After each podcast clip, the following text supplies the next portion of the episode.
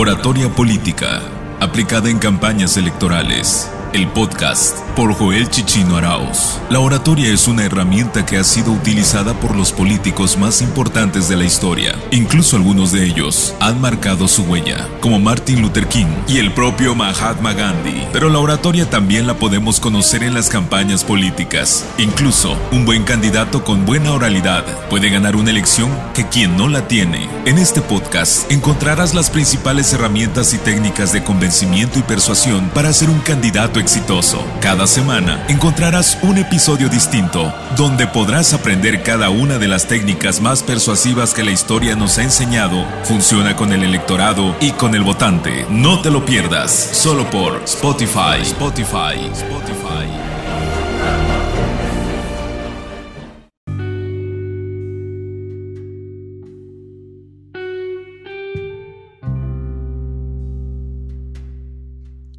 Bienvenidos a la segunda parte de la entrevista con el maestro Carlos Aquino.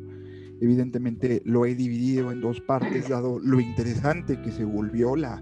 Hemos entrado a materia sobre temas muy ricos en el, tema de la oratoria política aplicadas a campañas políticas. Bien, eh, como os habrá dado cuenta en la anterior entrevista, eh, iba a plantear una pregunta muy importante al maestro y le comentaba, maestro, eh, Usted, ah, en virtud de ese conocimiento tan profundo que tiene sobre oratoria política y la importancia que deben tener los candidatos, usted abrió un espacio que, eh, dentro del Congreso Federal, Congreso de la Unión, para todos aquellos que, quisieran aprender oratoria, que estuvo inspirada en un político muy importante que es un símbolo de la oratoria política en nuestro país, que es Porfirio Muñoz Ledo, este, y llevaba su nombre, llevaba su nombre este, este curso, este taller. Quisiera que nos platicara un poquito de este, de este espacio que usted abrió, que prácticamente fue de los últimos más importantes espacios que, que hubo en la, antes de llegar la pandemia. Ya decíamos previo a esta entrevista que son espacios que, que quizá no se vuelvan a repetir. Esta nueva era nos va a obligar a cambiar de modalidades y la verdad, como rescato sus palabras, no se puede respirar, sudar así en conjunto, no, no se va a poder tener esa, esa presencia y que lo convierte en toda una experiencia. La verdad es que lo digital nunca va a sustituir lo presencial de manera lamentable. Pero bueno, cuéntenos por favor, maestro, sobre ese, ese curso que se llevó a cabo en el 2019 o 20. 19, ¿verdad? 19. Sí, sí, sí. Por favor, cuéntenos, maestro. Sí, es una experiencia muy agradable. Se debe... Bueno, voy a comentar primero la experiencia tan agradable. Se abría un nuevo Congreso. En realidad los diputados no se dieron cuenta muchos, pero es un Congreso, es, un, es una diputación, una, legislatura constituyente no se dieron cuenta porque eh, a veces la realidad rebasa ¿sí? el, hecho individual. Cada uno de los 500 gana una diputación, pero se han convertido, eh, lo, sostengo, en un 57, en un 17, nada más que sin el millón de muertos de la Revolución Mexicana. Claro. ¿Así? Y se dio la coyuntura, porque la vida es a veces de oportunidades, de coyunturas, de que llegara un orador de asesor de una diputada y llegara un orador de diputado de Tlaxcala, Joel. Así es, así es, Rubén Terán. Rubén, el diputado Rubén Terán Águila. Así es, así es que es producto como tú de, estas eh, incansables jornadas de oratoria. Así es, exacto. Eh, él participó, él y él ganó ante Porfirio Muñoz Ledo en Puebla. Sí, en Puebla, yo estuve ahí, de hecho. Sí. O sea, qué feliz coincidencia, ¿te das cuenta? Así Parece de novela, novela política. Sí, sí. Entonces todo eso y, Rubén Terán, antes que ser diputado, adora la oratoria, practica la oratoria, es Tú, tú, lo ves ahí parado en la, en la plaza pública de Tlaxcala, pues diciendo discursos. Así es. Políticos. Así es, en efecto. Sí, sí, sí. Saludos a Rubén Terán, si es que nos está escuchando. Se va a enterar porque pues ya lo hemos mencionado. Y, y, otro inquieto que es Oscar Juárez Cárdenas. Claro, saludos al maestro Oscar.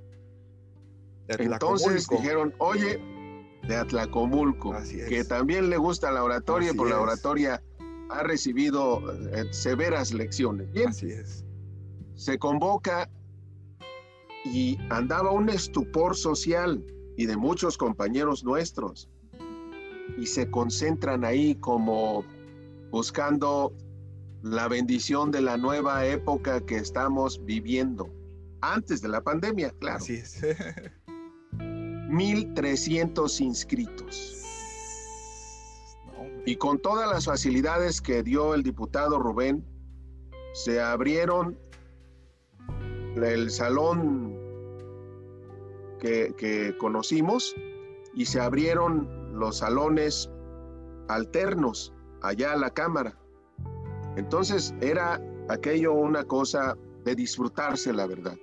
Yo estoy en deuda en lo personal porque nos sorprendió esa respuesta y porque nos sorprendió también de no teníamos que no teníamos material para poderles obsequiar como en otras ocasiones.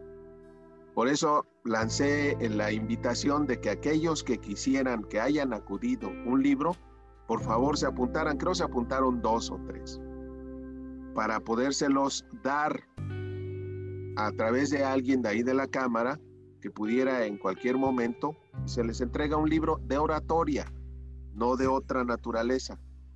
Y, y la experiencia es que ahí se veía lo que era el orador expositor, el auditorio ávido de escuchar a un orador, ¿sí? Pero además había la cobertura a través del canal del Congreso, Ah, sí, lo recuerdo, lo recuerdo. Y la otra cosa, fíjate, ahora que lo, que lo traes al momento, eh, estaba dentro o inmerso de una nueva concepción de lo que es eh, la Cámara de Diputados. No quiero decir parlamentarismo, no, no, no, de hablar en la tribuna de la Cámara de Diputados. En lo personal, yo me imaginaba que era eh, guardando las distancias y el respeto como la Asamblea Nacional cuando se transforma eh, la Revolución Francesa en asamblea, los que participaron allá.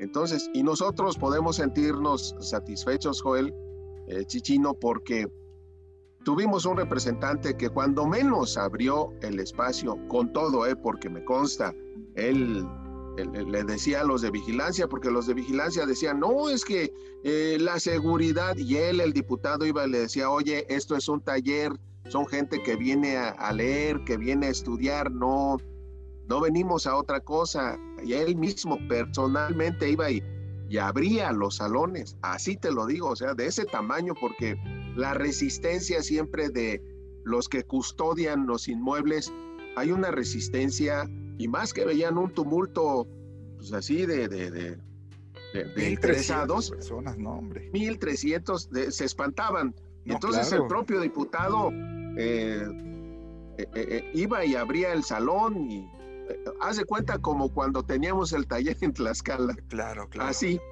Pues él sabía lo que era la oratoria. Y una vez pasa el ciego, una vez pasa el ciego. Fue una cosa extraordinaria. Por ahí vino Fernando Manzano, que es un actor de, películas, que es uno de mi generación precisamente, unos años más grande, pero este, pero además él es hermano de un diputado de la montaña de Guerrero, entonces había el respaldo de muchos compañeros para, para este espacio que ya no se, no se ha vuelto a ver.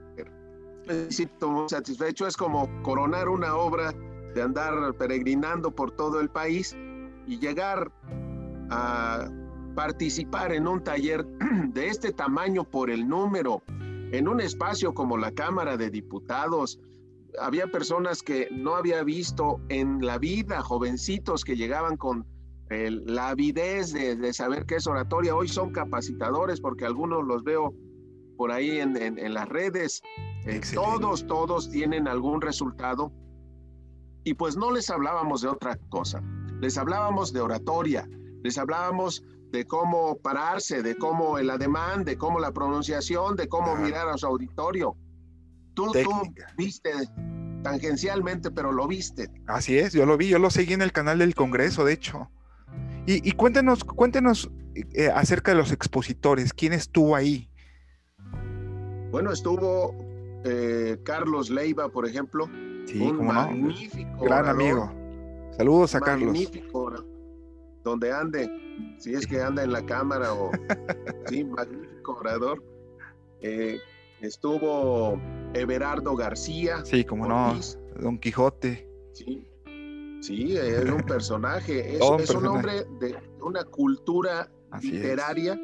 Extraordinaria. Extraordinaria. Y viste qué exposición hizo tan eh, magnífica. En o sea, para quedarse en el recuerdo perenne, ¿no? De la oratoria. Estuvo Federico Anaya. Sí, como no, eh, no Federico, es de mi generación de, oradores y es de los más cultos. La maestra Alicia Pérez Salazar siempre le hace elogios a Federico Anaya por esa gran cultura. Él es además catedrático, eh, ahora escribe una columna cada ocho días eh, en el periódico. Entonces, eh, también está digitalizado, pero es un hombre que, que cada artículo es un ensayo. Entonces va a trascender, él nos va a dar una grata sorpresa literaria, espero que sea literaria, por favor, de Es que yo estoy en contra de, de alteraciones, pues. Claro, claro. Lo, digo, si el foro ha permanecido eh, en etapas ya posteriores, es porque me he declarado pacífico. Eh, para que sobreviva, para que la estafeta vaya limpia a generaciones como tú, eh, a las nuevas generaciones. Tienes que cuidar este patrimonio que se llama foro. Vamos a denominarle foro. Foro de oradores y, y a mí me gustaría que no se perdiera, que continuase, que pudiese estar en la digitalización plena. Claro. No sabemos este, cuántos años. Y en este renacimiento del que te hablo. Entonces estuvo Federico, ¿sí? Carlos, el propio diputado. Estuvo la diputada María Teresa Marú Mejía, también presente. Oscar eh, Juárez dio su conferencia. Tu servidor, Mario Alberto Domínguez, también dio participación. Sí, este, fuimos los que recuerdo en este momento porque no fue extenso también. Sí, fue corto. No fue extenso. Fue muy corto. Sí. Eh, se tenía la pretensión de que se continuase, pero Oscar ya dejó de ser asesor en la Cámara. Eh, ya se vino complicando porque el, diputado era un hombre de tribuna, es un hombre de tribuna. Eh, nunca dejó de participar de predicar con el ejemplo, y entonces ya se nos complicaba ahí, y, la verdad se necesita un, equipo, cuando menos, operativo, de Oscar Juárez y de dos. Sí, sí, sí. Sí, ojalá, ojalá y pudiéramos volver a otro espacio así, digo, si no se hace de esa manera, pues encontrar la forma de impulsarlo.